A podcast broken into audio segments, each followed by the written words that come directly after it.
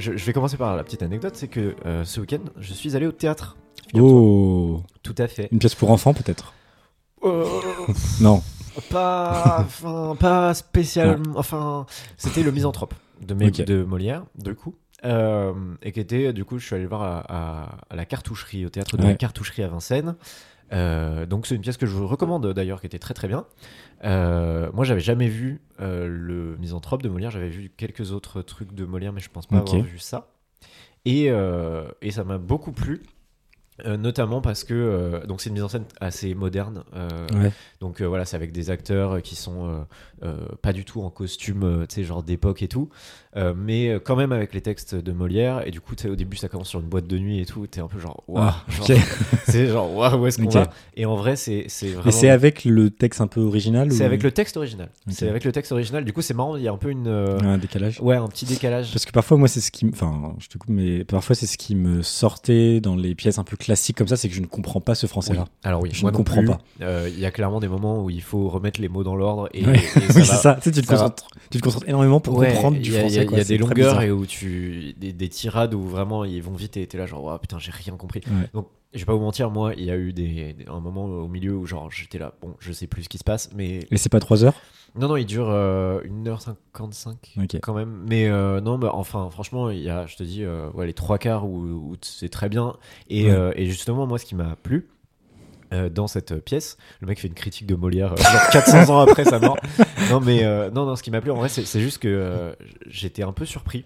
J'étais je me suis dit putain mais c'est fou que Molière dans le Misanthrope, donc le Misanthrope en gros, en très très gros, c'est un gars qui déteste euh, le monde entier quoi, enfin Ouais. les humains en général, euh, et qui a envie de partir s'exiler etc et tout. Ok. Et euh, et il y a d'autres personnages qui l'adorent ou qui l'aiment carrément et qui vont lui faire comprendre que non non mais faut qu'il fasse un effort il faut pas qu'il dise précisément ce qu'il pense parce qu'en gros le misanthrope il il, il dit ce qu'il pense vraiment aux gens euh, de manière très honnête etc C'est quelqu'un de vrai. c'est quelqu'un de vrai quelqu'un d'entier c'est un peu franchement c'est Bakri tu vois c'est écrit. franchement c'est Bakri tu vois et, euh, et du coup, voilà. Et, et donc, euh, bref, en fait, dans cette pièce, euh, ça, ça parle donc de ça.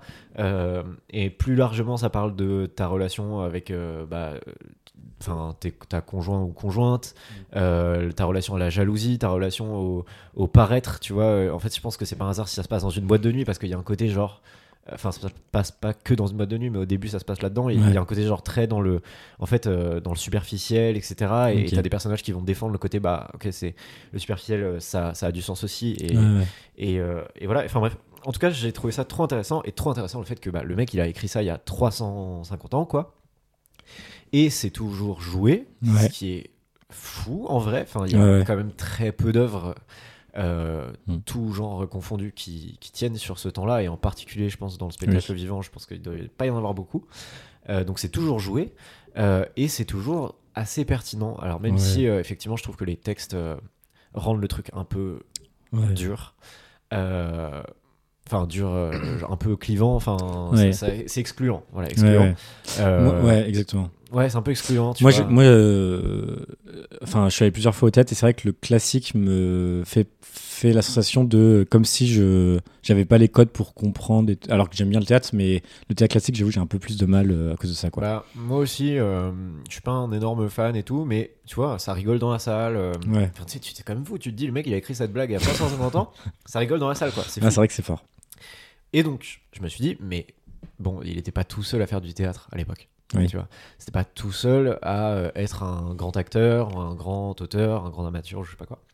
Et donc, je me suis dit, mais comment ça se fait que Molière a percé Tu vois En gros, c'est ça. Et donc Ouais. là débute ma, ma chronique slash euh, slash euh, quiz. Donc il y aura des petites questions et il y aura des fois juste pas des questions, juste des fun facts. Ok. Parce que du coup j'ai lu son Wikipédia en pas Ok. en entier euh, parce qu'il est immensément Ouais, long. bah ouais. J'ai lu genre la moitié et j'ai également lu, enfin vu une vidéo du Monde qui s'appelle euh, Molière. Pour en gros c'est à peu près le sujet de cette chronique.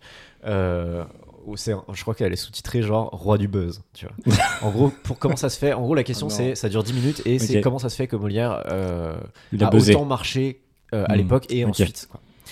Euh, et donc, je te propose de découvrir la vie de Molière, Super. si tu ne la connais pas. De Jean Sé- Sébastien. Non, Ah pas non. loin. C'est Jean... Jean-François, Non, Jeff, non, Jean quelque chose. Jean-Baptiste. Ah, Jean-Baptiste. Jean-Baptiste Poquelin, et d'ailleurs c'est ma première question, donc il s'appelle Jean-Baptiste Poquelin, il est né en 1722 à Paris, Euh, et du coup il s'appelait, euh, à ton avis, pourquoi il s'appelait Jean-Baptiste? Ah, euh... Est-ce que c'est parce que... Ah. J'ai Ah, deux, j'ai deux petites propositions. Est-ce que euh, c'est parce que son père s'appelait Jean, son grand-père s'appelait aussi Jean, et du coup il s'est appelé Jean aussi, mais il a eu un petit frère ensuite qu'ils ont appelé Jean, et du coup vu qu'il avait un petit frère qui s'appelait Jean, Ah, ils ont ils ont dit bon bah toi tu t'appelles désormais Jean-Baptiste. plutôt que de appeler Jean-Baptiste, le, deuxième. voilà. Ok.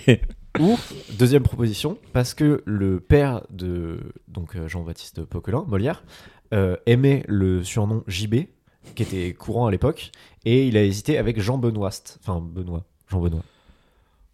Euh... Vas-y, je dis la deuxième. Non, non, non, c'est la première, évidemment. C'est la première. Et t'as dit coup- Jean-Benoît, je me suis dit, ça se trouve, il y a un. Oui, je me suis dit, je vais le miser sur le Benoist. Euh, non, non, effectivement, c'est fou que, genre, Oui. t'as un petit frère, on Bah. lui donne ton prénom à toi, et, et tu perds ton prénom. Ouais, on te change ton prénom, c'est fou de faire ça. Bon, bref, voilà, donc une autre époque, clairement. Euh, alors, j'ai noté ensuite, en, en lisant Wikipédia, j'ai noté qu'il n'était pas spécialement riche à la base. Ok. Euh, ses parents, ils étaient commerçants, etc. Et donc, ils, ils sont pas d'un milieu noble. Euh, plot twist, en regardant la vidéo du Monde, euh, si totalement. Ah, donc le Wikipédia est faux, quoi. Wikipédia- Non, c'est pas ça. C'est qu'en gros, effectivement, ses parents étaient marchands. Euh, son père était tapissier, mais il était tapissier au roi. Ah, Voilà, ah il oui. était le valet de chambre Oui. du roi. en Oui. fait. Donc, euh, petite, euh, petit statut. Donc petit statut, etc. Et en fait, euh, Molière, il- dès ses 15 ans, il, il va déjà un peu à la cour, etc. Enfin, Ouais. c'est pas un, fréquent, un milieu qui le fréquente, qui fréquente fréquemment, mais en tout Oui. cas, il, il a déjà été dans ce truc-là. Et d'ailleurs, je sais pas si tu le savais, mais à côté de Châtelet-Léal, il y a la maison, de, enfin, il y a l'appartement où, a- où est né euh, Molière, Ok. euh, qui est vraiment à la sortie du métro euh, Châtelet-Léal. Ok. euh, vraiment au cœur de Paris. Et c'est là aussi où, avait, où ils avaient leur, leur Tu- commerce. Tu te transformes en Stéphane Bern, là. Ah mais ouf. Non mais parce que moi je suis passé plusieurs fois devant et tout, j'étais là, c'est fou quand même, on habite à Paris et il y a le truc. Bref. Donc voilà, ça c'est le premier fun fact. Deuxième fun fact, il a connu personnellement Cyrano de Bergerac. Le gars de Ah, la, le gars de la pièce de théâtre, Ouais. il s'est inspiré d'un gars réel. Ouais. Ce gars réel, Molière l'a connu. Ok. C'est pas trop bizarre que genre Molière, l'auteur de théâtre, Ouais. il est connu personnellement Un autre Un personnage, personnage. de théâtre. per- qui est hyper déjà- connu aussi. Mais voilà, déjà, moi, j'ai mis du. Ouais. qui a inspiré Edmond Ouais. Rostand, etc. Quoi. C'est trop bizarre. Enfin, bon. Ouais, c'est trop bizarre. Donc, Déjà, ouais. faut savoir. Enfin, moi, j'ai toujours j'ai mis du temps à comprendre que Cyrano de Bergerac n'était pas que un. ouais, que un personnage. personnage de Ouais, non, c'était un vrai gars. Donc, euh, bref, donc euh, il grandit, machin, il fait ses études, c'est là où il croise apparemment euh, Cyrano de Bergerac. Euh, il monte sa troupe avec la famille Béjart, euh, qui aura une importance par la suite, dans un truc qui s'appelle l'illustre l'illustre théâtre. Mais ça marche assez moyennement, tellement moyennement qu'en fait il s'endette et il est emprisonné pour, en- pour genre endettement quoi. Ah oui, Au- à ok. Châtelet. Il est en- emprisonné pour ça. En 1644, donc euh, genre vers 20 ans quoi, il choisit le nom Molière. Ok. À ton avis, pourquoi Ah putain, génial ça. Ah, je suis. À ton avis, pourquoi? Est-ce que c'est parce que Louis Mollier était son prof de danse et du coup, euh, bah, voilà, c'était un proche à lui, et voilà. Ou est-ce que c'est parce que c'était coutume d'avoir un nom de plante, euh, genre racine par exemple, et donc lierre, Molière? Ou alors, euh, une troisième est-ce qu'on n'en sait rien et il a jamais voulu rien dire à ce sujet, même ses meilleurs potes ne savaient pas Ah, euh, bon. J'y crois, crois vraiment pas la deuxième. Euh, Avec euh, racine et tout ouais, ouais. Ça se trouve, c'est la bonne, mais j'y crois pas. Euh, non, je dirais la troisième. Alors effectivement, effectivement, euh, on n'en sait rien. Euh, après, les deux premières, en vrai, elles ont été trouvées. euh, c'est pas exactement, euh, mais c'est genre euh, des théories.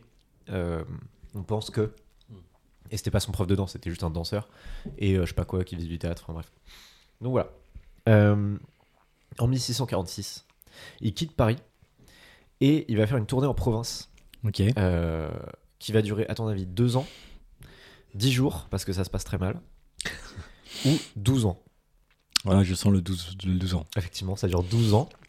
Et donc là, il tourne, euh, voilà, il tourne dans le sud de la France, à Montpellier, à Avignon, euh, etc., etc. Et on peut se demander, mais pourquoi il perce? Parce que là, à ce moment-là, il a pas vraiment de thunes, Ouais. il est pas non plus hyper euh, successful, etc. Ouais. Il joue pas auprès de.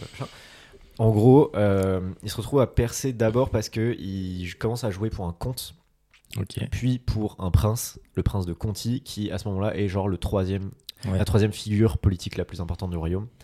Euh, et il va revenir à Paris. Euh, et euh, en gros, il va devoir euh, se retrouver à jouer pour le roi, etc. Euh, des pièces qu'il a même pas vraiment écrites. En fait, c'est des farces euh, qu'il qu'il a même pas écrites sur papier, tu vois, qui nous sont même pas parvenues, Ok. euh, mais qui marchent de ouf. Et donc, il va jouer pour le roi, etc. Et le premier gros buzz, on peut parler de gros buzz, c'est les précieuses ridicules. D'accord. Et apparemment, à l'époque, les gens disent que en fait, des gens viennent à de 100 km à la ronde pour Ok. le voir à Paris. Ce qui Jouer. est énorme.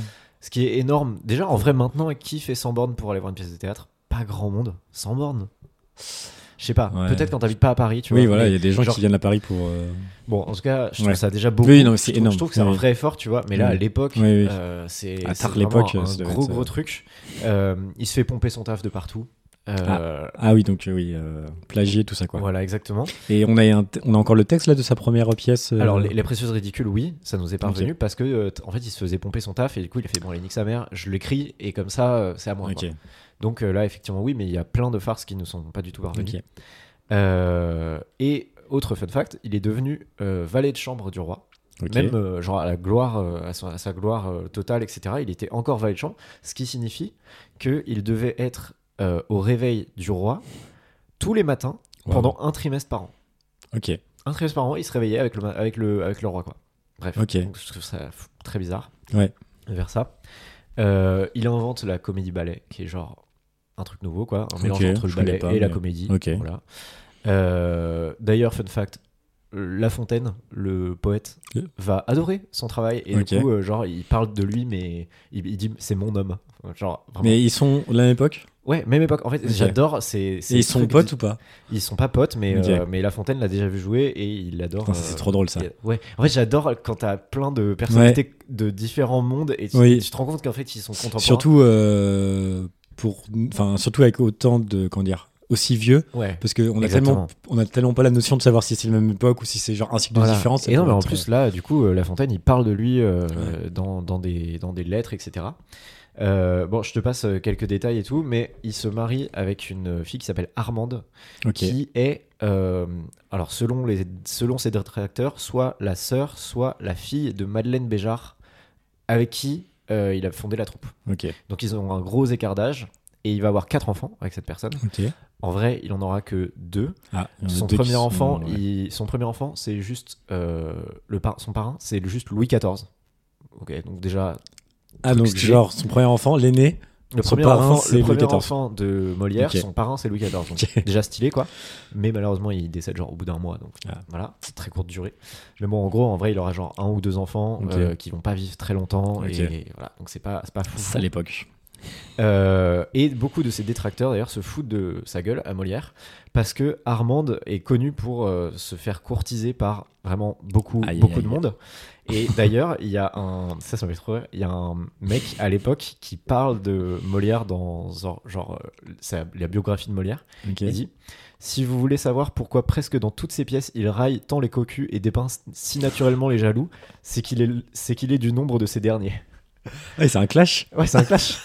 mais pourtant, il écrit sa bio. Enfin, bref, c'est trop bizarre. Mais du coup, ouais, en gros, euh, visiblement, euh, Ah, ouais, était il en avait gros et il était coup, très euh, jaloux et pourtant, il est resté avec, euh, avec cette personne, etc. Ok. Donc voilà. Et donc, bon, j'ai pas fait toute sa biographie, donc ça s'arrête à peu près là. Mais je vous invite à voir vraiment la vidéo du Monde qui dure une dizaine de minutes. De Euh, Molière qui fait le buzz. De Molière qui fait le buzz sur pourquoi, pourquoi c'est un génie du marketing, en gros. Ok. Euh, et il y a des trucs très marrants de euh, lui qui, euh, qui écrit, euh, il écrit une pièce et ensuite euh, elle marche moyen. Du coup, il écrit une autre pièce qui s'appelle Critique de cette pièce-là. Et Et, c'est un énorme succès. ouais, et c'est un énorme succès. Et du coup, il y a d'autres gens qui vont commencer à écrire des critiques de sa première pièce. Et et, enfin, en fait, il va faire que ça. Il va payer des journaux, des gazettes euh, pour qu'ils fassent des critiques de ses pièces. Euh, Ah, juste pour qu'on parle de lui, tu vois. Ah, mais trop fort. Et pareil, euh, le fait qu'on lui vole son taf, etc. En vrai, ça l'arrangeait plutôt. En vrai, ça l'a rangé parce que on, parlait que de son- lui, quoi. Voilà, exactement. Et euh, enfin bref, il y a plein, de- en fait, il y a plein de petites anecdotes comme ça euh, sur la vie de Molière. Et Incroyable. en gros, voilà, c'est une des raisons pour lesquelles il a percé très très fort. Ok. C'est que euh, bah, lui, il a déjà en son temps fait beaucoup d'efforts pour se faire connaître et se faire connaître auprès des plus Oui. grands. Euh, et ensuite, bah, il était très, enfin, il, avait un génie euh, littéraire, enfin, Oui. incontestable, tu vois. Euh, mais du coup, il était très apprécié par l'élite intellectuelle. Ouais, c'est ça, ouais. Et ça, ça s'est perduré oui. ensuite par des Victor Hugo qui parlent de lui, par des Stendhal qui parlent de lui, Ouais. etc., etc., etc. On parle de langue de Molière, du coup, c'est, ça reste euh, Voilà, exactement. pas trop fort. Bah, trop Donc fort. voilà, c'était ma petite, euh, ma petite chronique Molière. J'ai trouvé ça fou. euh, Ouais. J'ai trouvé ça fou.